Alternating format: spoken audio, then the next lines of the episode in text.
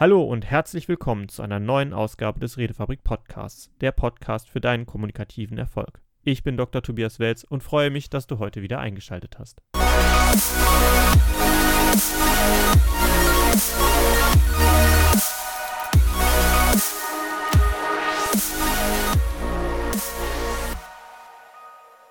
Berufliche Präsentationen können zum Teil eine echte Herausforderung sein.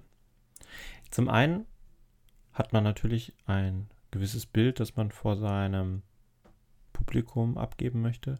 Zum anderen gibt es in der Regel ein komplexes Thema, das man darstellen möchte. Und dann wiederum kann es auch noch sein, dass hier und da von extern, also nicht nur in einer geschlossenen Gruppe, die, die man selbst kennt oder gut kennt, mit denen man auch täglich zusammenarbeitet, man dort präsentiert und zu tun hat, sondern auch extern von außen noch Leute hinzukommen, die gegebenenfalls andere Interessen haben, andere Zielstellungen verfolgen als man selbst.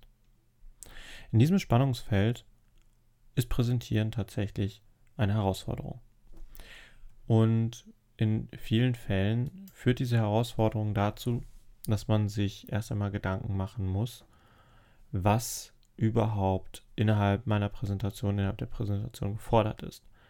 Es gibt normalerweise eine Vorgabe, warum eine Präsentation gemacht werden muss und diese zu erfüllen, aber gleichzeitig auch noch die versteckten Ziele zu erfüllen, das ist die hohe Kunst des beruflich guten Präsentierens.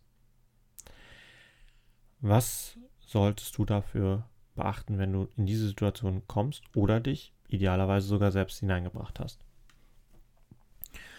Zunächst einmal gilt es zwei Dinge zu beachten, nämlich das eine ist wirklich die Zielstellung, die deine Präsentation inhaltlich erreichen soll. Das heißt, es gibt irgendeine fachliche Frage, irgendeine Thematik, über die ein bestimmter Sachverhalt, über den berichtet werden soll, über den aufgeklärt werden soll oder eine Idee neu präsentiert werden soll.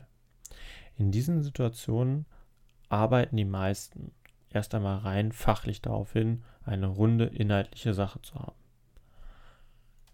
Genauso wichtig ist es aber auch zu fragen, was soll meine Präsentation bewirken.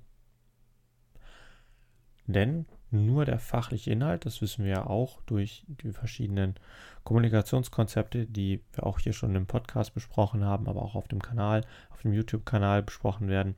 Es gibt natürlich eine Inhalts- und eine Beziehungsebene. Und der Inhalt überzeugt per se nicht von alleine, sondern es muss auch die Beziehungsebene mit berücksichtigt werden, um ein überzeugendes Resultat zu erzeugen. Jetzt heißt das natürlich auch, dass man sich die Frage stellen muss, was will ich denn überhaupt auf der Beziehungsebene erreichen? Möchte ich einen Konsens erreichen? Möchte ich, dass die Idee, die präsentiert wird, akzeptiert wird? Möchte ich tatsächlich, dass alle inhaltlich verstanden haben, was gesagt wird? Es ist nicht unbedingt automatisch so, dass man auch möchte, dass jeder versteht, was dort gesagt wird oder dem zugestimmt wird, sondern es muss halt irgendeine Art von Ziel, auch was die Beziehungsebene angeht, definiert werden. Nur dann kann man überhaupt sagen, meine Präsentation hat, ist gelungen oder nicht. Und auch nur dann berücksichtigst du in der Art der Präsentation, wie du deine Inhalte adäquat präsentieren kannst. Der wichtigste Schritt an dieser Stelle ist, nachdem du weißt, was inhaltlich passieren soll, dass du dir die Frage stellst, wer ist mein Publikum? Wer wird zuhören? Welche Bedeutung hat das Thema für dein Publikum? Welche Vorkenntnisse sind vorhanden? Dann aber auch, welche Widerstände sind zu erwarten.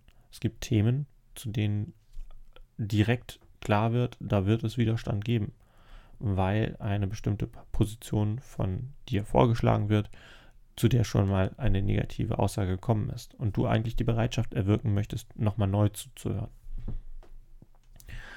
Dann ein Aspekt, den manche auch stark unterschlagen, aber sehr relevant ist. Es gibt interessante Studien dazu, da werde ich gleich darauf eingehen bei anderen Situationen, nämlich wann im Tagesablauf wird die Präsentation stattfinden. Es gibt Untersuchungen, die gezeigt haben, dass wenn ein Richter eine Verurteilung machen soll, dass kurz vor dem Mittagessen die Chancen für einen Freispruch besonders schlecht sind. Kurz nach dem Mittagessen dagegen sind die Chancen wieder gut. Früh am Morgen ist auch besser.